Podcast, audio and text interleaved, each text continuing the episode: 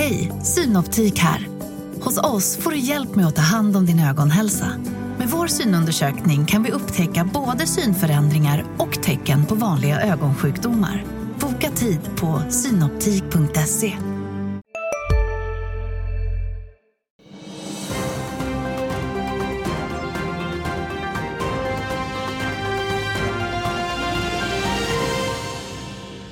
Blå måndag och stilla veckan om jag läser kyrkokalendern rätt. Blandad utveckling i Asien eh, men 5 grader kallt när jag cyklade till jobbet i morse. Terminen på Stockholmsbörsen något varmare runt nollan. Eh, det är den 3 april, det här är Börsmorgon.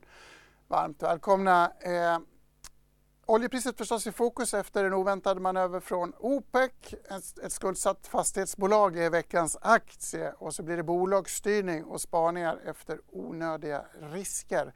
Det ska vi göra tillsammans med Erik Nordenskjöld som står bredvid mig, jobbar på Citroner, kapitalallokeringsrådgivningsfirma, kan man säga så? Ja, eller kapitalförvaltare. Ja. Förmögenhetsförvaltare. Magnus Dagel är med oss ifrån eh, Gotland på länk också ska jag säga. Men Erik, är vi, är vi nu plötsligt jag har varit väldigt upphetsad över bankkrisen. Nu verkar den ha varit isolerad och ofarlig, tvärt vad jag skrivit i tidningen, men det är en annan sak. Har vi nu hamnat i någon slags sweet spot där bankkrisen är isolerad men den hindrar ändå Fed från att höja räntorna särskilt mycket? Ja, det känns nästan så. Alltså, eh, det var inte ens den här systematiska bankkrisen där eh, man inte vågar låna ut pengar till varandra, inte 2008 igen. Eh, samtidigt så får vi, ja, måste ändå ta det lite försiktigt eh, i, eh, från Fed och ja, det gillar ju börsen. Så att, eh, ja, på något sätt så är det väl lite någon soft landing, ofrivillig soft landing här. Magnus, börsen verkar ju ha gillat det. Vi summerar ju ett kvartal januari, februari, mars med väldigt eh, oväntat stark börsutveckling tycker jag, särskilt i, i USA. Nasdaq har ju varit fantastiskt, eh, upp eh, 17 procent där. Det vill säga att eh, menar, Tesla, alla techbolagen rusar, Nvidia upp nästan 70 procent. Många av de här som gick ner väldigt mycket förra året har ju gått upp extremt mycket det här, det här kvartalet. Så det, det har varit ett fantastiskt kvartal på, på Nasdaq. Ett fantastiskt kvartal på Nasdaq. Däremot en jobbig natt för Sanna Marin som ser ut att förlora ett jämnt riksdagsval i Finland som förstås hölls på söndagen. Petteri Orpo får uppdraget att bilda regering och han förväntas i första hand vända sig till Sannfinländarna som blev näst största parti i valet. Där ser ni honom. Bland bolagsnyheterna vill jag nämna lilla Orexo som meddelat att förväntad USA-lansering utav OX 124 ett högdosläkemedel vid opioidöverdos är försenat till sent 2024 mot tidigare. Det här var ett framtida eh, preparat från Orexo så att det är väl mindre resultatpåverkan men det, i, min, i mina ögon så är det ännu en i raden av förseningar och misslyckanden för ett bolag som var håsat för några år sedan men som nu eh, lever i förtjänad bortglömska på börsen. Med det så går vi vidare till OPEC Plus som oväntat på söndagen meddelade att de ska sänka produktionen med en miljon fat per dag trots tidigare försäkringar om att den ska hållas stabil. Oljeterminerna steg 8% när handeln startade i Asien på måndagen. Jag frågade Catherine Young om just det här när vi pratade med henne tidigare i morse. Så här lät det samtalet. And the surprise on Sunday, you know, did take the market uh, well, by surprise. Uh, in general, it's the, the cutting in, in production. It's really about that balancing act. Uh, between inventory and, you know, again, production. So with OPEC or the markets just trying to digest whether the balance is, is more geared towards, you know, again, um, ensuring now that we've seen the Chinese economy open, whether there's enough production, etc. Uh, one of the Chinese uh, oil importers has indicated to us that the recovery really only started in March. So there was a bit of a lag there. For us, oil is sort of the last stage of that reopening thesis or reopening theme. Vi ska återkomma till Katrin Young på Fidelity alldeles strax. Men eh, intressant tycker jag, oljepriset upp och det hon pratar om är lite att Kina kan ju vara en stor köpare fortsatt eftersom Kina öppnar upp. Några tankar kring oljepriset? Det är ju väldigt intressant att se att oljepriset kommer upp eh, och att OPEC försöker höja priserna. Det är väl ganska naturligt. Jag tror att eh, det finns ju också någon som vill sälja väldigt mycket olja. Eh, så de här pakterna brukar ju hålla lite sådär halv dant. Eh, vad som är intressant tycker jag att titta på oljepriset kanske inte vad som händer nu eller vad som har hänt liksom över natten utan ur ett inflationsperspektiv som är det som alla tittar på mest nu så är det ju um, vad var priset för ett år sedan? Och det är det priset vi byter ut mot eh, nuvarande priset i, i, inflationen. Och det ser vi i bilden bredvid dig medan vi tittar. Jag är upphetsad över att den här uppgången på något sätt kan leda till nytt inflationstryck. Men perspektivet som gäller är alltså inte den lilla spiken längst till höger utan snarare nedgången som vi har sett ändå från för ett år sedan. Ja precis, det är ju ettårssiffran som är det intressanta när du byter inflationen. Vad var priset för ett år sedan? Eh, och det är ju fortsatt ner såklart. Eh, så ur det inflationsperspektivet så är det nog inte så stor påverkan. Fortsatt negativt. Jag vill höra dina inflationstankar. Jag vill bara nämna PMI-data. Vi fick svensk, vi har fått en hel del PMI.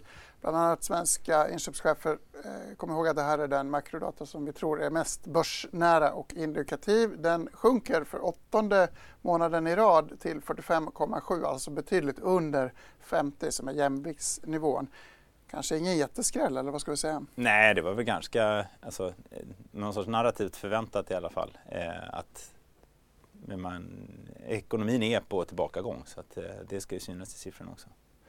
Apropå siffror så fick vi intressanta siffror från avtalsrörelsen. Eh, det så kallade märket ligger på 7,4 procent på två år, 4,1 Eh, i första året och 3,3 procents lönehöjningar andra året. Det här är eh, avtalsrörelsen för industrin som ska vägleda den svenska ekonomin. Lite lågt kan jag tycka själv om kostnaderna gått upp med 10 procent. Jag vet inte vad du tänker Ja, om detta? självklart. Alltså det blir ju reallönesänkningar. Nu kommer jag inte ihåg exakt vad siffran var men det är väl så här, 20, alla löneökningar sedan 2015 är borta.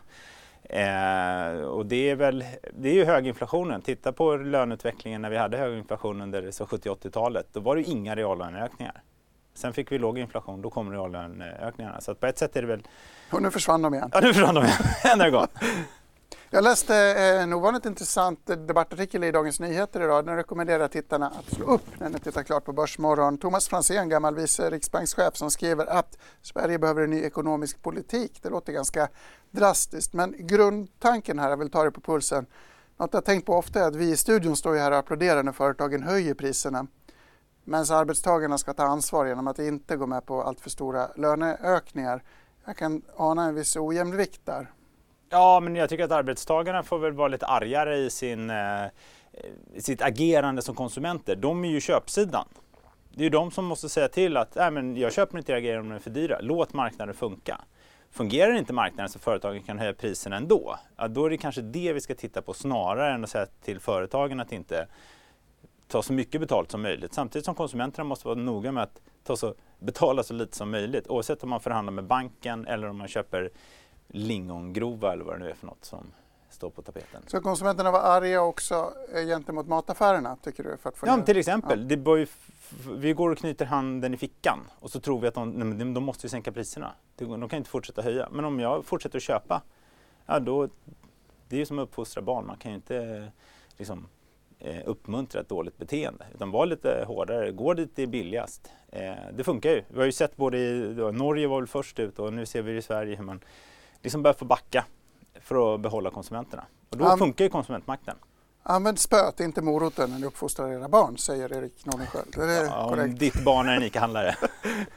Bilförsäljningen, eh, där verkar det faktiskt få igenom. Man verkar lyssna på Erik Nordenskiölds rekommendationer för bilförsäljningen minskade med 9,2 procent under Q1, en ökning med 5,4 procent under mars.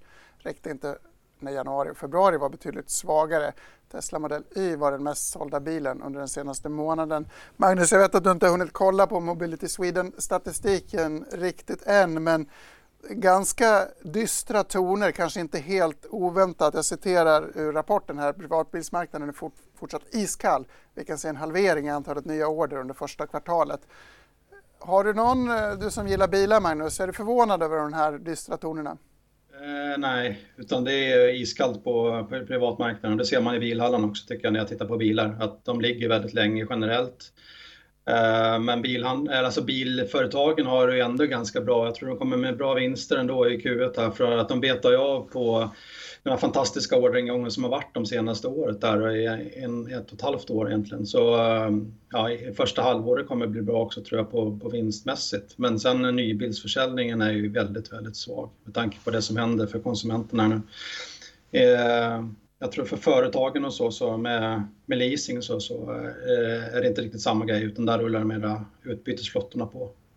Men det där är ju superintressant. Kan man, kan man dra den slutsatsen lite grann för tillverkande industri i stort? Nu är jag ute på tunn is, men att vi står ju inför en rapportsäsong nu där en väldigt bra backlog och orderhistorik på något sätt gör att vi fortfarande lever gott även om framtiden ser dyster ut. Är det, är det en rimlig spaning tror du Magnus när vi blickar framåt?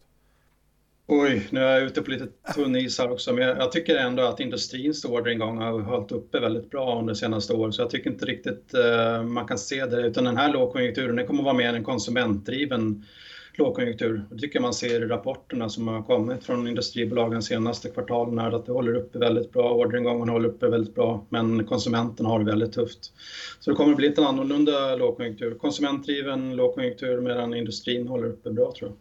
En väldigt intressant reflektion. Eh, vi gillar tunn is i det här programmet. Ingen vet ju så mycket om framtiden ändå. Man får respekt för att vi gissar ibland. Dina tankar? Eh, nej, men jag håller med. Jag har, det, eh, konsumenterna är de som ligger risigast till. Liksom. Men det är klart, det kommer väl föra ner till eh, producenterna i slutändan i alla fall. Liksom. Det... Apropå PMI-datan som är framåtblickande industri, eh, att till slut så slår det igenom ja, ändå, men precis. hur resistent man än är. Eh, Magnus, något som förbryllar mig lite i, i den här dynamiken som vi pratar om nu så har ju H&M levererat en kanonrapport och det är ju ett konsumentbolag som man kan tänka sig borde ha det tufft just nu. Kallar du den för en kanonrapport så vet jag inte. Det är, de gör ju fortfarande förlust om du justerar för eh, omvärderingen i Sellpy där tycker jag. Så det är någon kanonrapport där inte. Förlåt. Det är ju sämre än förra året. Den fick ett kanonmottagande får man väl säga i alla fall. Ja, så kan man säga. Mm. Ja, men det, det var det. För att förväntningarna var förmodligen ganska lågt ställda. Så min rekommendation där för några veckor sedan, den fick ju inte den bästa starten kan man säga. Men jag tycker ändå att eh, jag tittar ju ändå på tre, fyra år framåt där eh, och då tycker jag fortfarande det som jag skrev där eh, eh, gäller fortfarande.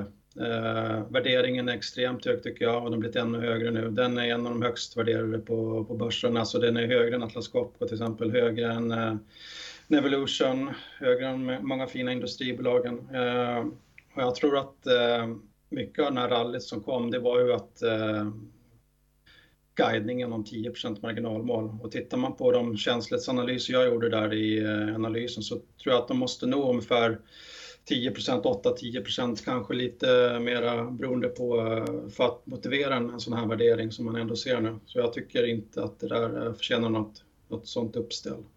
Och eh, med tanke på hur det ser ut kommande åren, att hela organisationen måste ställa om hur man säljer kläder, att bli mycket mera, alltså man måste bort från det här snabbmodet så tycker jag ändå att värderingen är väldigt utmanande.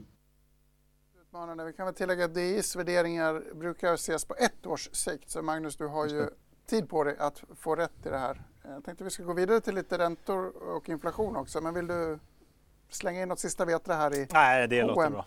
Nej, det är inte riktigt mitt. Du, i, i ditt förberedande mejl till mig skriver, använder du begreppet fixed income fury och då blir man ju lite nyfiken.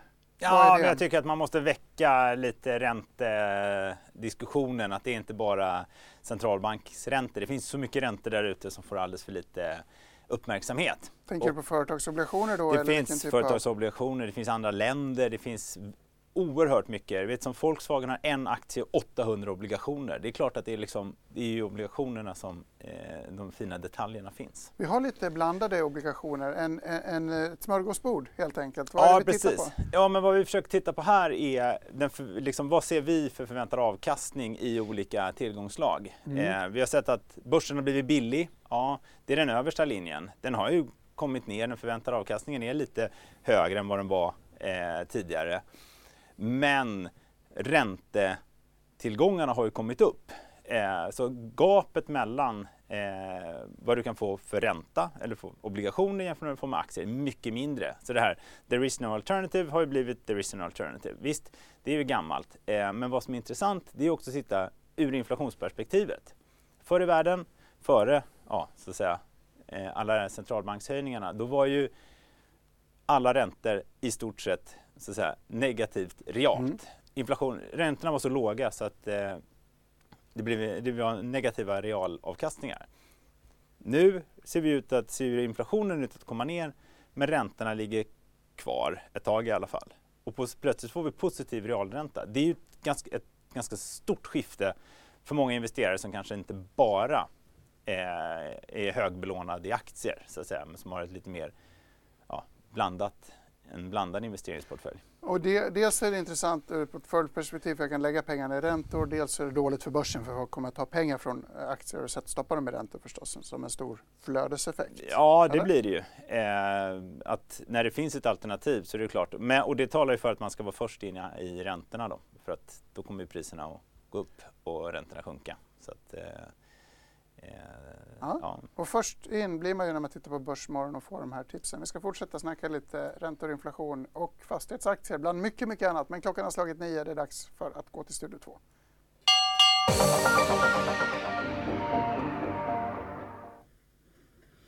Ja, den lugna veckan inleds som sagt också ganska lugn. Stockholmsbörsen klättrar ändå neråt lite grann efter att inköpschefsindexet för industrin sjönk nu i mars. Och kollar vi på storbolagen så är just nu H&M i topp och, vi, och Sinch och i botten så hittar vi just nu Assa och Getinge. Och bränt, eller oljan, oljan, priset på oljan har ju som sagt rasat, rusat nu under morgonen, ursäkta fel. Eh, och fat bränt olja kostar nu 84 dollar och VTI-oljan 79. Volvo Cars är svagt upp efter att registreringen av personbilar steg 5,4 procent i mars jämfört med i fjol och de har även fått en sänkt riktkurs från DNB till 47 kronor från 53 och upprepar behåll. Specialistläkemedelsbolaget Bolaget Orexo som jag pratat om lite nu här också, de rasar 6,5 efter att de senare lägger den här lanseringen av ett av deras läkemedel. Och forskningsbolaget Synact Pharma de är upp nästan 1 procent och de har utsett eh, deras ordförande till ny VD som tillträder från och med slutet av maj. Och Renewcell de är upp närmare 2 då man eh, trots den här fabriksbranden tidigare i mars ökade försäljningen under månaden. Och fastighetsbolaget Cibust är ju veckans aktie som vi ska prata om lite mer om en stund är upp närmare 4,5 procent. Och Börsveckan de köpstämplar Norditech och Instalco i sitt senaste nummer och där ser att Norditech rusar närmare 20 procent och Instalco är upp 1 procent. Får säljstämpel och är svagt ner. Även H&M som var i toppen bland storbolagen förut är nu ner, handlas runt nollan efter Höjd rekommendation till neutral av Credit Suisse och höjd riktkurs från RBC till, från 130 till 150. Men Stockholmsbörsen handlar som sagt svagt ner. Stort tack Matilda. Magnus, vi står och funderar lite på att Volvo Cars handlas upp. Verkar inte straffas jättemycket av den här bilstatistiken. Jag vet inte om sån statistik brukar få genomslag. Vet du det? Nej, det tror jag inte. Utan eh, jag tror att den har gått ganska dåligt den aktien. Eh, samtidigt som elbilsaktierna i USA som vi nämnde i början då, har ju gått riktigt starkt. Till och med de små som Xpeng har ju gått bra. Tesla har ju rusat första kvartalet eh, samtidigt som Volvo-aktien har gått ner. Då, så det är nog en liten rekyl på det tror jag. Rekyl på det. Vi ska prata mer om börsen strax Magnus. Vi ska få berätta om Cibus. Men jag vill avhandla ett eh, räntevedträ först här i studion. Nämligen inflationen, eller eh, en aspekt här. Inflationen är på väg ner, säger väl de flesta nu för ja. tiden. Och oljepriset förändrar inte den bilden så mycket. Hur långt ner ska den? Nej, men vi tror att vi kommer att komma ner på de här normaliserade nivåerna på lite längre sikt kanske. Men, men våra modeller som har varit ganska bra på att pricka de långsiktiga inflationsförändringarna, de eh, pekar på 2% nu så det är ner mot Riksbanksmålet igen. Det här verkar funka. Helt Marknaden. otroligt. Riksbanken är så duktig på att strypa musten ur den svenska konsumenten att vi får Ja, precis. Det kommer ju kosta lite på vägen men, men eh, inflationen kommer ner. Eh, antalet konkurser ökade får vi rapporter om nu på morgonen. Vi har en bild på inflation om jag inte missminner mig. Ner ska den till 2% när? Ja, det här är vår prognoshorisont som är på en 57 års sikt så det är ju lite längre längre sikt, men det är också i kombination med de avkastningsförväntningarna vi har där många ganska lågrisk av, lågriskräntor ger betydligt mer än så. Så du får den här positiva realräntan. Vi har pratat om att man kan diversifiera portföljen som det så fint heter med, med räntor ifrån aktier. Jag tänkte vi ska nämna diversif ursäkta, diversifiering i, eller riskspridning kan vi säga, i form av emerging markets och tillväxtmarknader också. Vi fick ju dystra siffror från Japan nu på morgonen i form av Tankan-rapporten som visar sig att sentimentet för den här exportberoende industrinäringen är, är svagt fortsatt. Man kan säga att resande är ett undantag, en positiv ljusglimt för Japan. Vi har också fått en hel del Kina-statistik och det frågade jag också Catherine Young om tidigare i morse. So, unlike Japan, we're seeing this continued uh, strength coming out of the Chinese economy, as expected post the reopening, in terms of the pivot we saw at the end of last year with the Chinese government's zero COVID policy. So, the PMI, as well as, for example, even data today from the Macau casinos, so gross gaming revenue is up, all leading to, again, this economic recovery and as we've spoken about in the past, the government really wants us to be driven by domestic demand, in particular consumption. Hela samtalet med Katrin Young finns förstås på di.tv. Rätt intressant tycker jag med Kina just nu att försöka förstå den här stora återhämtningen som ändå pågår, pågår där.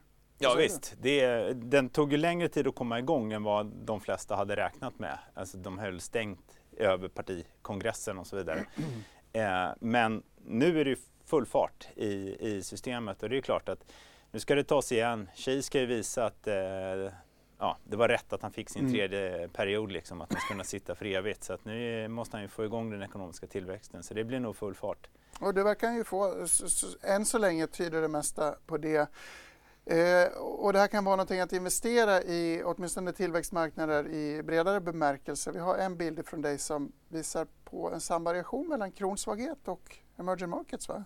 Tolkar Precis, alltså, eh, vi tycker att vi kronan hanterar, går väldigt mycket som en tillväxtmarknadsvaluta. Alltså eh, ner? Eller? Det har ju varit det på sistone. Men också när det går upp så går det upp. Alltså när tillväxtmarknaden går upp så går kronan upp. Och det gör att det finns en möjlighet för den som sitter och väntar på att kronan ska komma tillbaka Eh, det är ett ständigt återkommande tema, har väl varit i typ 40 år. Ja. Eh, men istället för att investera bara i Stockholmsbörsen så kan man investera i en betydligt mer diversifierad eller riskspridd aktievärld som tillväxtmarknaderna där då Kina är en väldigt stor del såklart. Men också Taiwan, Sydkorea och så vidare. Och få en helt annan eh, riskspridning bland aktierna men få samma, när kronan går, ja, då kommer de här att gå åt samma håll för det är samma sentiment i marknaden som driver både svenska aktier och svenska kronan som tillväxtmarknadernas aktier och valutor. Min PPM-portfölj låg i Rysslands fonder. Vad har du för kommentar till det? Ja, det var ju synd. Ja. Men har vi blivit uppmärksammade på en typ av risk som vi kanske hade glömt bort i och med det här tråkiga? Ja, eh, och den risken är framförallt vilka bolag finns i de här portföljerna. Det är väldigt viktigt att man tittar på governance. Vem är det som äger bolagen? Vem är det som styr bolagen? Vad är syftet med att äga och styra de här bolagen? Där såklart Gazprom och, och Rosneft är förlängda armen av en totalitär regim.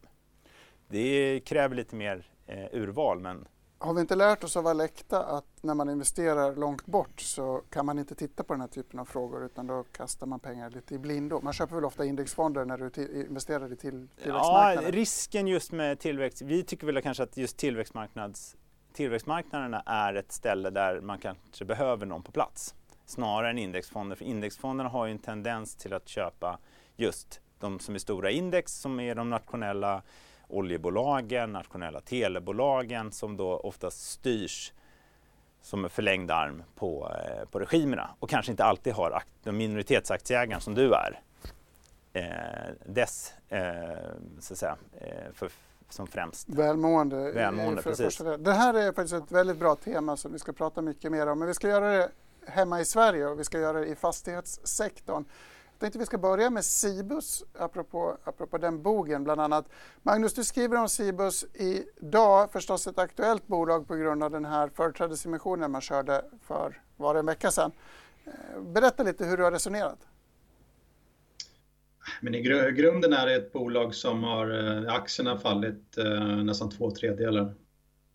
Men eh, bolaget har utvecklats mycket tycker jag på ända sedan de noterades för precis fem år sedan i mars. Så tittar man på intjäningsförmågan så har egentligen förvaltningsresultatet nästan tredubblats. Förvaltningsresultatet per aktie har dubblats, men kursen är tillbaka ungefär på samma nivå som introduktionen. Så kursen har egentligen inte hängt med intjäningsförmågan tycker jag. Det är väl grundcaset tycker jag. för den som inte kan Cibus då, det är ett fastighetsbolag som inriktar sig på att hyra ut fastigheter till dagligvaruhandel, alltså ICA Hemköp ja. liknande? Ja, livsmedel, framförallt i Finland. Två tredjedelar i Finland. Så de förhandlar ju med de här eh, alltså dagligvaruhandlarna, ICA eh, liknande. Eh, och, eh, och de har ju höjt hyrorna då till, eh, till de här eh, butikerna med 10-12 procent vid årsskiftet här. En del kommer under kommande året här men det är också en sak varför matpriserna går upp när, när butikerna får kraftiga hyreshöjningar så måste de ta ut det på sina varor Eh, och då får det sådana följdeffekter. Då. Men för, eh, för Cibus är det ju bra då. Det är ju ett, ett av bolagen då som kommer, kan föra över egentligen eh, eh inflationen på sina kunder. Eh, och det ser vi på en del eh, fastighetsbolag med sådana som har stora kommersiella bestånd att man, att man kan föra över eh, helt enkelt inflationen på kunderna och det gör att det blir väldigt bra eh, så vinsten i driften egentligen håller uppe väldigt bra och kompenserar för den här ränteuppgången man ser. Vi är ju födda med olika skepticismgrad, Magnus. Jag tar vara på det här stadiumuppslaget vi hade i fredags eller lördagstidningen där, där man skriver om just butiker, en annan typ av butiker ska man komma ihåg, det är en viktig skillnad, men, men ändå butiker som inte vill tugga i sig. Hej, Ulf Kristersson här. På många sätt är det en mörk tid vi lever i. Men nu tar vi ett stort steg för att göra Sverige till en tryggare och säkrare plats. Sverige är nu medlem i Nato. En för alla, alla för en. Har du också valt att bli egen? Då är det viktigt att skaffa en bra företagsförsäkring. Hos oss är alla småföretag stora och inga frågor för små. Swedeas företagsförsäkring är anpassad för mindre företag och täcker även sånt som din hemförsäkring inte täcker. Gå in på swedea.se företag och jämför själv. de här indexkontrakten eller inflationslänkade hyreskontrakten utan protesterar vilt och säger upp kontrakt för att komma ur det. Jag undrar om det blir så lätt som man kanske tror att, att få, få igenom de här prishöjningarna. Jag undrar hur dina, tank, dina, dina mer optimistiska tankar går kring det här, Magnus? Alltså jag är inte optimistisk runt handeln generellt. Alltså, eh, butikerna i eh, gatuplanet. Det tror jag kommer, som kommer absolut tuffast i den här konjunkturen. De kommer möta både tuffare konsumenter och höjda hyror. Så det segmentet för fastighetsägaren kommer att vara det tuffaste tror jag. Därefter kommer bostäder eh, och sist tror jag kommersiella kommer komma. Men för handeln som vi nämnde där kommer ha det väldigt tufft. Jag tror också att bostadsrättsföreningar kommer ha det väldigt tufft med många av sina hyresgäster. Där ser vi ofta restauranger ligger i botten. Det kan vara olika salonger av olika slag, kaféer och liknande. Det kommer jättesvårt att kunna föra eh, över det här. Så det, det segmentet är jag väldigt skeptisk till. Vi ska fortsätta prata om Cibus. Vill du, vill du koppla på någonting här eller håller du med Magnus? Nej, men jag håller med Magnus. Jag tror att just den här eh, retailsektorn eller dagligvaror, eller överhuvudtaget mm. det gatuplanslokalerna, eh, det kommer att bli jättetufft de pengarna eh, försvinner från konsumenterna. Jag kan berätta att Le Petit Cochon borta i Vasastan har stängt för luncher vilket jag tycker är väldigt eh, tråkigt och beklagligt och förstås ett tecken i tid. Även Taverna Brillo som är ett litet stekare lunchställe på Stureplan har stängt för luncher på måndagar. Sakta men säkert så kryper det här närmare och eh, vi kommer få en tråkigare stadsbild. Men Magnus, åter till Cibus. Ibland pratar vi om att fastigheterna är bra och att de är lönsamma, men det är ju strukturen ovanpå dess belåning som är intressant. Cibus är väl ett av de högst belånade, en belåningsgrad på 59 procent om jag inte läste fel i din artikel. Hur tänker du kring det? Ja, de, eh, de sprang rakt in i den här räntestegringen som man såg med den högsta belåningen av alla bolag. Jag följer 59 procents belåning. Eh, jag tycker de har gjort ett bra jobb att konsolidera livsmedelshandeln alltså för fastigheter i Norden. Men deras finansiering har ju varit eh, tveksam tycker jag. De gjorde ett konstigt upplägg med, med D-aktier bland annat. De har alldeles för hög belåning. Eh, tycker jag. Så de, de, borde ha dragit ner belåningen mycket snabbare och istället fick de göra en, eh, en ny då, helt, helt enkelt förra veckan här. Så det har varit för hög belåning men eh, i grunden ett bra bolag tycker jag. En ny emission samtidigt som, eh, jag vill prata mer om den emissionen. Avslutningsvis innan vi lämnar Cibus och, och går vidare i de mer filosofiska växlarna. Det här är ett av två bolag tillsammans med SBB som kör månadsutdelning. Har du någon eh, tanke kring det? Ja, det kan man tycka vad man vill om. De kör ju det upplägget. Eh, jag är lite kluven, men eh, det är ju ändå hyggligt bra tycker jag ändå för, eh, för småspararna som gillar månadsutdelning då. Samtidigt det kan vara bra för kassaflödesprofilen i bolaget. Men jag tycker nog att de hade nog lika gärna kunnat köra kvartalsutdelning. Det hade blivit ungefär samma, samma effekt i och med att de fakturerar och kunderna per kvartalsbasis. Där månadsutdelningen kanske är lite mer gimmick skulle jag säga. Men uh, visst, många, samtidigt många småsparare gillar ju det. Det får man respektera. Min farhåga är att man lockar in småspararna eh, i det här bolaget och sen kör man emissioner där de inte får vara med. Det vill jag prata om. Men eh, först eh, mm. själva fenomenet att man gör, man delar ut, rent av höjer utdelningen i vissa fall samtidigt som man tar in pengar och gör emissioner. Det är väldigt dubbelt. Vad tänker du om det? Ja, jag tycker det är jättekonstigt. Alltså, det finns absolut ingen anledning till det för företagets vägnar. Eh, eller minoritetsägarna då, igen, som vi mestadels representerar. Utan det är ju snarare så att ledningen har en annan agenda eh, för att driva bolaget än vad eh, minoritetsägaren har. Och då blir man ju så att säga betala kostnaderna för en nyemission och delta i den för att inte bli utspädd och så vidare med eventuella skattekonsekvenser. Det känns inte som det är optimerat för eh, för småspararen så att säga, som man i de här månadspengsaktierna har lockat in. Liksom. Jag, jag har funderat mycket på utspädning. När man är småsparare i en aktie så blir det emission och man blir utspädd. Har du någon tanke kring hur man ska fundera, liksom, närma sig den dynamiken? Många märker det ju inte ens. De Nej, det är väl, oftast är det väl så eh, och samtidigt är det ju väl eh, det kan ju vara känslomässigt svårt att gå in i en aktie som har tappat, vad sa vi, två tredjedelar och sen ska man in med ännu mera pengar. Eh, oftast så är det väl ett bra tecken på om ledningen är med, att, att man ser en, en, eh, en eh, uppsida i det här. Så att, men ja, det finns väl någon sorts akademisk studie på som visar att att följa insider när de köper aktier är en bra idé. Så är insidersarna med och i de här nyemissionerna, så ja, men då kan det väl vara en bra idé. Men annars är det väl kanske svårt att kasta dåliga, bra pengar efter dåliga pengar. Men nyckelreflektion, är insiders med så ska man hänga med och inte bli utspädd. Även om det inte ska man kanske stå vid sidlinjen. Precis.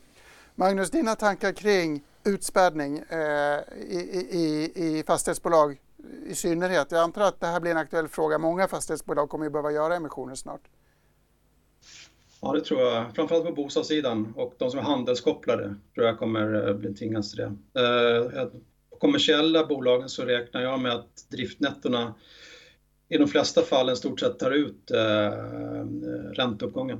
Eh, men du har rätt, eh, den här, eh, den här, den här utspelningen som man såg, det var 18 procent i SIBO, så det blir ju lite konstigt när man tar in eh, som äpplen med ena handen och delar ut äpplen med den andra. Eh, men i det här fallet så har bolaget haft som affärsidé. Det har varit central del av bolaget att dela ut pengar ända sedan starten och dela ut stort sett allt man har jag tror utdelningsandelen legat på nästan 90 procent. Tyvärr så sprang de in i den här ränteuppgången med för hög belåning eh, och det, det ligger de i fatet. Jag tycker ändå den här eh, det här sättet de tog in pengar på var det minst dåliga. Jag tror att man kommer se väldigt hög utspelning till exempel i eh, Castellum här framöver som gör en vanlig företrädesemission. Eh, och det kommer vara hög, associerat med höga kostnader tror jag. Eh, och en del andra som kommer tvingas göra vanliga nya företrädesemissioner kommer också bli eh, hög, mycket högre utspädning än så här. Det här var i fallet var ju 18 procent. Men om man tittar på Cibus tillbaka så har de lyckats höja utdelningen per aktie. Eh, och de har, trots att de har ökat utestående aktierna med nästan 80 procent sedan introduktionen så har de alltså klarat att höja utdelningen per aktie och så, som, trots att det har blivit mycket fler aktier. Och det, det tycker jag man ska titta på. Klarar bolaget att mäkta med högre antalet utestående aktier? Samtidigt, en reflektion Magnus, det är ju att SAS-aktien är populär trots att den späs ut hur mycket som helst så verkar småspararna älska att ligga kvar där. Så länge kursen är densamma så bryr sig folk inte, eller har du någon spaning kring det? Nej, den där jämförelsen vet jag inte. Okej, okay, jag backar från den. Jag har en annan fråga. Eh, jag har många frågor. Varför gör vi alltid emissioner på botten och återköp på toppen till exempel? Ja, det är konstigt eh, faktiskt kanske lärdomen av det här ränteuppstället blir att man måste ha en lägre belåning av fastigheter. Eh, speciellt bostadsfastigheter tror jag. Jag tror att eh, man kommer se att eh, belåningsgraden kommer inte vara högre än 40 procent om några år. På, på framförallt bostäder. Att, eh, att eh, man ser hur pass räntekänsliga de är helt enkelt. Eh, bankerna har historiskt tillåtit väldigt hög belåning av bostadsfastigheter, alltså hyresfastigheter. Men jag tror man kommer ändras nu när man har det här ränteuppstället eh, i bakhuvudet. Eh, så jag tror att även när man ser på svenska fastighetsbolag har haft en högre belåning generellt än, eh, än Europa i stort och jag tror att det kommer komma ner också, att man kommer dra ner på belåningen de kommande åren. Att det blir lärdomen så att säga av den här ränteuppgången. Nej, jag tror att det är att ta hand om de onödiga riskerna. Bolagen har ju tagit inte bara en belåningsrisk men en ränterisk. Jag menar, det finns ju fastighetsbolag som klarar ränteuppstället alldeles utmärkt för att de har bundit sina räntor. Mm. Men har man inte koll på ränterisken, ja då går det som för fastighetsbolagen eller som för eh, Silicon Valley Bank. Det, var ju, det här är ju enkla grejer egentligen. Men man bortser ifrån det för att tjäna lite och så slår den i ryggen och man får göra nyemissioner på botten. Liksom. Eftersom de som tar onödiga risker är de som premieras i, i de feta åren och, och då stimuleras det här beteendet någonstans. Ja, kortsiktigt i alla fall. Jag vet inte riktigt hur de här som har premierats av det känner sig just nu liksom, när de blir borttvingade från sina kronjuveler. Så att eh, alla går det väl inte så bra för. Det är kul nästa igen. Eh, eh, en till vinkel på Cibus som jag vill eh, avhandla innan vi går vidare. Det här blir ett, ett brett samtal. Skogman var ju här i fredags och eh, kritiserade emissionen på grund av rabatten som var stor. Så här lät det resonemanget. Tittar du på i Norge, då har du något de kallar för eh, repair issue, vilket innebär att befintliga aktieägare också eh, har möjlighet att teckna till den här kursen som blir den riktade nyemissionen. I Danmark får man bara eh, göra eh, riktade nyemissioner med 5 i rabatt. Eh, I Cibus var det uppemot eh, 10 eh, så det, det, är väldigt, väldigt lätt att bli utnyttjad och lurad eh, som småsparare. Lätt att bli utnyttjad och lurad och i andra länder så har man eh, lagstiftning som på något sätt blockerar det här. Alltså att du har en småspararaktie, du gör en nyemission till dina kompisar eller en liten grupp investerare till 10% rabatt. Resten av aktieägarna, minoritetsaktieägarna får inte vara med och köpa så billigt. Nej, det känns ju som en ganska orättvis behandling av just minoriteterna. Så att det, det bör man väl titta på, att ha ett starkt minoritetsskydd i någonting som vi gillar som just minoritetsägare. Mm. Magnus, någon tanke från dig? Ja, men så är det. det det är klart inte optimal situation. Jag tror att de var väldigt tvingade där, att kurserna hade ju i stort sett eh, gått ner lodrätt eh, de senaste månaderna. Här. Eh, det var den aktie som fallit mest av alla aktier som jag bevakar de senaste, jag tror ett eller två månaderna. Det gjorde att det fanns en väldigt stor press på aktiekursen och även på bolaget att lösa den här finansiella situationen som marknaden oroar sig över väldigt mycket. För eh, just fastigheterna per se är ju de minst riskfyllda efter bostäder ska jag säga, alltså livsmedelshandelsfastigheter. Eh, och det var ju en eh, orimlig situation att kursen kollapsade på det sättet. Utan man måste lösa belåningen och lösa det rätt snabbt. Och då var det här minst dåliga. Och jag tror att utspelningen som sagt i Castellon kommer bli mycket större. Stor utspänning att vänta i Castellum alltså och håll koll på hur insiders agerar. Det är några nyckellärdomar från den här väldigt intressanta diskussionen. Jag pratade ju räntor med, med, med Erik. Magnus, du fick inte riktigt vara med i den diskussionen. Vill du flika in någon räntespaning innan vi går vidare? Ja, men räntorna bevakar, det tycker jag är väldigt viktigt för fastigheter och en räntereflektion eh, kanske som eh, Erik eh, har någon synpunkt på, det, det är ju att eh, att långräntan är mycket eh, lägre än korträntan. Här, alltså, tittar man på tioåringen här i Sverige så är den strax över 2% bara. Och det kanske talar för att den är så här negativ yieldkurva, att det kanske talar för eh, Eriks scenario där att eh, inflationen ska ner, att det är det som obligationsmarknaden ser helt enkelt. Eh, att, man, att man har inverterat kurvan här eh, framåt. Att, att obligationsmarknaden är inte lika orolig för inflationen eh, kommande åren. Och skulle det bli så så blir det ju positivt klart för fastigheter. Då kommer hyrorna ligga kvar på höga nivåer och kostnaderna går ner kraftigt. Invända att är det inte så att obligationsmarknaden kanske ser en lågkonjunktur? Ja. ja. Jo, men det är väl där de sjunkande räntorna kommer ifrån. Ja. Frågan är var det landar för fastigheter, det får Magnus fundera på kring. Men hans reflektion att, att räntekurvans eller avkastningskurvan indikerar sjunkande sjunkande inflation och räntor framöver. Den, ja, den skriver definitivt. under på. Alltså, om eh, korträntan är 3% och tioårsräntan är 2,3 ja, det är klart att eh, i snitt ska ju korträntan vara tioårsräntan och kanske ännu lite lägre för det finns någon sorts durationspremie i det. Så det betyder ju att ja, eh, den korta räntan i snitt ska vara, måste ju ner för att i snitt bli 2% på tio år. Och hur förklarar du durationspremie för ett litet barn eller för en golden retriever? Eh, att om du köper en obligation med bunden ränta så tar du risken att inflationen drar iväg. Då kommer du tappa eh, och det vill du ha betalt för. För din obligation kommer tappa i värde om räntorna, om det nu, räntorna inte sjunker så mycket som eh, man har tänkt sig. Så därför, om du binder upp dina pengar vill du ha en premie. Det är durationspremien. Och om du inte har ränta på långa pengar då indikerar det en pessimism inför framtiden och tillväxten i framtiden också, eller hur? Det, det behöver ju inte, det är ju kanske mer en pessimism för inflationen, det vill säga att inflationen ska ner, eh, snarare än att det är en pessimism för att så den reala, jag menar, vi hade ju 1 i, eh, i, i ränta på tioåringen men ändå god tillväxt. Så det behöver ju inte betyda att den långa räntan är, är hög för att tillväxten är hög. Magnus, en avslutande fastighetsreflektion då. Okej, vi får sjunkande räntor. Till och med Erik eh, ger, god, ger sitt bifall till det scenariot. Eh, men hur ser du på min konjunkturoro i den bilden då och hur fastigheterna ska hantera det? Ja, det där är en eh, viktig oro tycker jag. Fastigheter är i grunden en avspegling av hur konjunkturen går, hur, hur, hur landet mår, hur näringslivet går.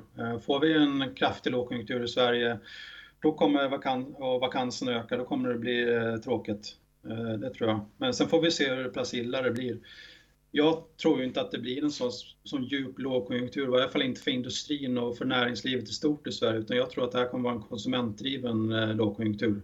Eh, och jag tror att den här gången kommer, eh, kommer näringslivet och eh, alltså industrin kommer klara sig bra och det, det tycker jag talar ändå för att fastigheterna kommer eh, hållas eh, uppe rätt väl inom, eh, inom vakanser, eh, tror jag.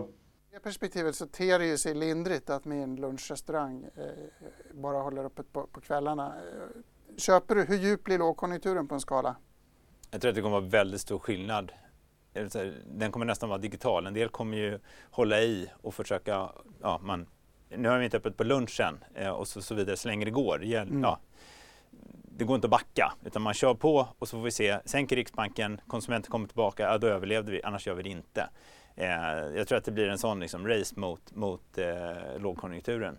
Eh, i den typen av osäkra tider så är det skönt med konstanta faktorer. Det konstantaste vi har i Sverige är Göran Persson. Han blir kvar som ordförande i LKAB, erfar Dagens Industri, trots att Sverigedemokraterna vill byta ut honom. Dessutom väntas den tidigare finansministern Anders Borg, han är konstant han också tycker jag, eh, väljas in i samma styrelse, också detta enligt Dagens Industri. Med det så går vi vidare till Studio 2 för en kort börsuppdatering innan vi rundar av Matilda. Ja, när Stockholmsbörsen fortsätter ligga ner en halv procent. I botten så hittar vi just nu SBB och H&M och just H&M är ju upp där efter en höjd re eh, rekommendation till neutral av Credit Suisse. I botten bland storbolagen så hittar vi nu Evolution men också Assa Abloy efter att Oddo har sänkt sin rekommendation till neutral från Outperform med riktkursen 274. Och priset på Brentoljan fortsätter klättra uppåt upp strax över 84 dollar fatet och det här får ju också svenska oljebolag att lyfta runt 5-6 procent. Och Rexo de har återhämtat sig lite men är fortsatt ner 3,5 procent. Och Renewcell de är svagt upp men de har efter sin ökade försäljning i mars men de har också fått sänkt riktkurs av Carnegie till 119 kronor där de upprepar köp. Och veckans aktie, Cibus, fortsätter att ligga på plus 4% och Norditech de fortsätter att rusa tvåsiffrigt efter köprekommendation av Börsveckan. Och där ser vi att Instalco som var upp förut är nu ner efter att även de har fått en köprekommendation. Och NCC de handlas utan rätt till utdelning idag på 3 kronor men är som vi ser ändå ner lite mer än så. Humana stiger däremot efter att de har fått en höjd köprekommendation från Kepler till behåll men sänkt riktkurs till 13 kronor. Och Stockholmsbörsen är som sagt ner en halv procent. största säkerhetsföretag, Allied Universal, eh, tillika ägaren bakom Securitas dansk-brittiska konkurrent G4S har pausat planerna på en börsnotering läser jag också i flödet. Tack så mycket Matilda ska jag säga. Tack så mycket Magnus Dagel som får logga ut nu efter en mycket tillfredsställande och livgivande diskussion. Vi släpper inte Erik så lätt dock. Jag tänkte vi ska återvända till Credit Suisse. Även om bankfrossan är över så kanske så är det här en påminnelse om det du tycker om att prata om, nämligen onödiga risker. Varför det? Ja men definitivt. Alltså, det här att välja, vi har ju sett hur Alectas problem att välja rätt bank. Straffade sig kosta 20 miljarder, eh, vilket låter mycket men i sammanhanget är ja, 3-4 procent.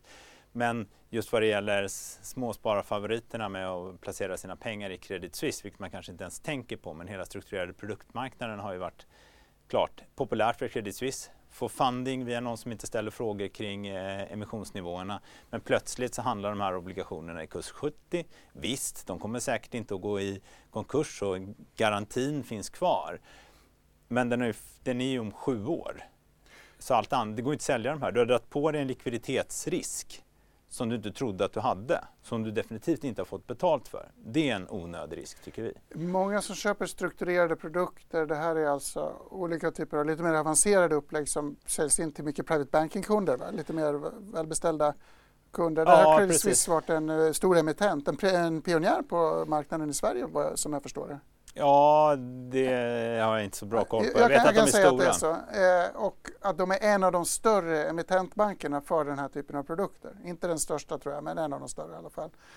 Men två reflektioner från min sida. Eh, en är ju att du har väl bara ett riktigt problem om banken faktiskt går omkull och nu är det väl UBS som tar över den här risken. Så om du har äger en strukturerad produkt som Credit Suisse ligger, ligger som motpart i då är läget inte nattsvart om du kan hålla i det, den. Det är inte nattsvart, men du måste ju hålla den till, till den förfaller. Det kan vara väl, eftersom räntorna var så väldigt låga. Det här bygger på att du istället för räntor köper aktiederivat.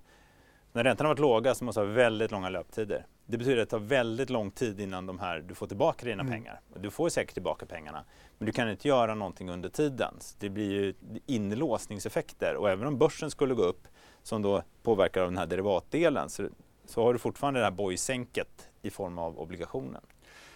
Förutom Garantum och gamla Strukturinvest som har bytt namn så kan jag väl nämna att Carnegie har använt mycket Credit Suisse i, i de instrument man har ställt ut till sina private banking-kunder. Men jag antar att man kommunicerar med dem och eh, håller dem i handen.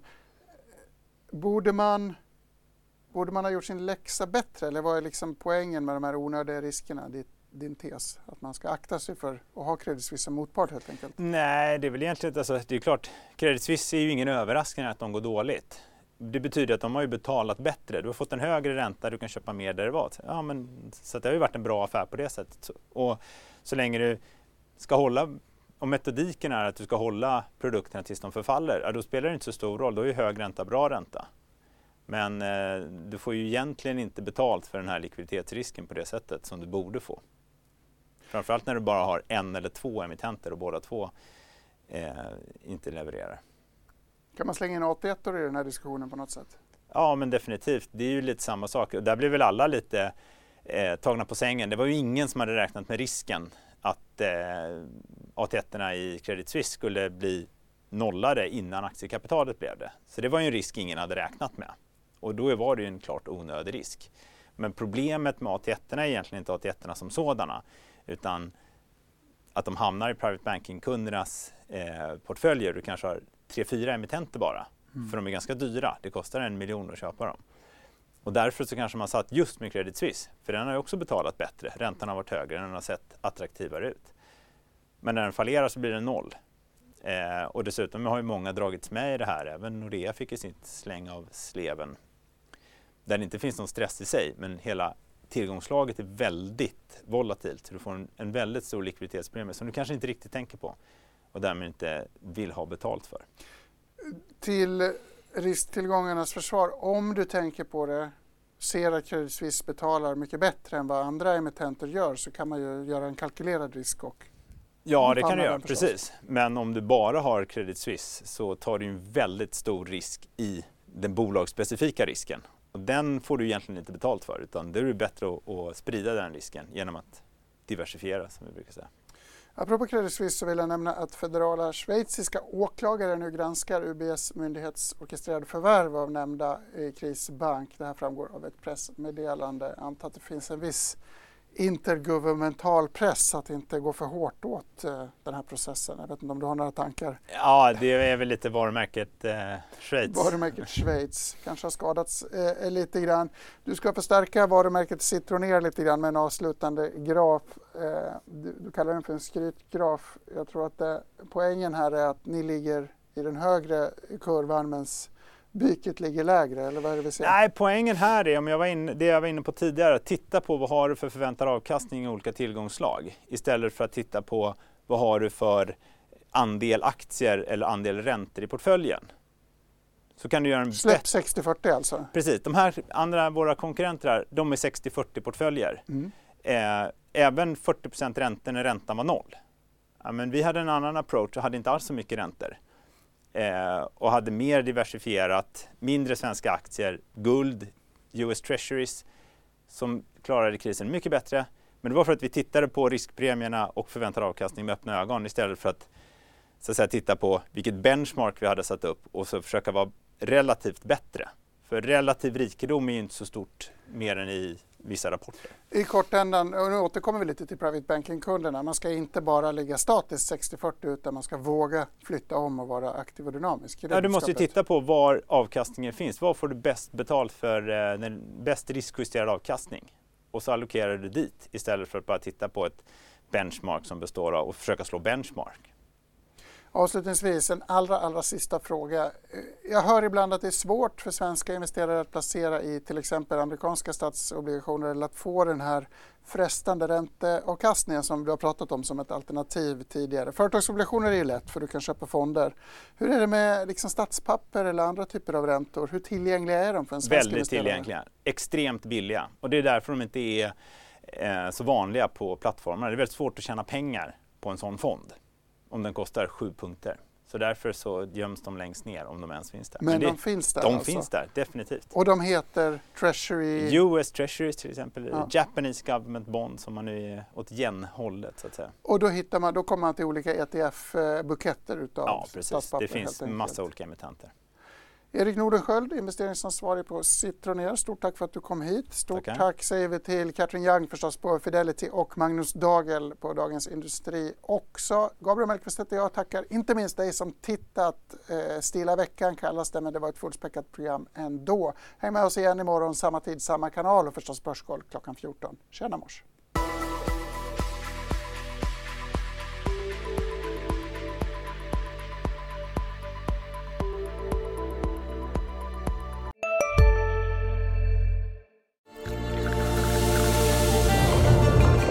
Välkommen till Maccafé på utvalda McDonalds restauranger med Baristakaffe till rimligt pris. Vad sägs om en latte eller cappuccino för bara 35 kronor? Alltid gjorda av våra utbildade baristor.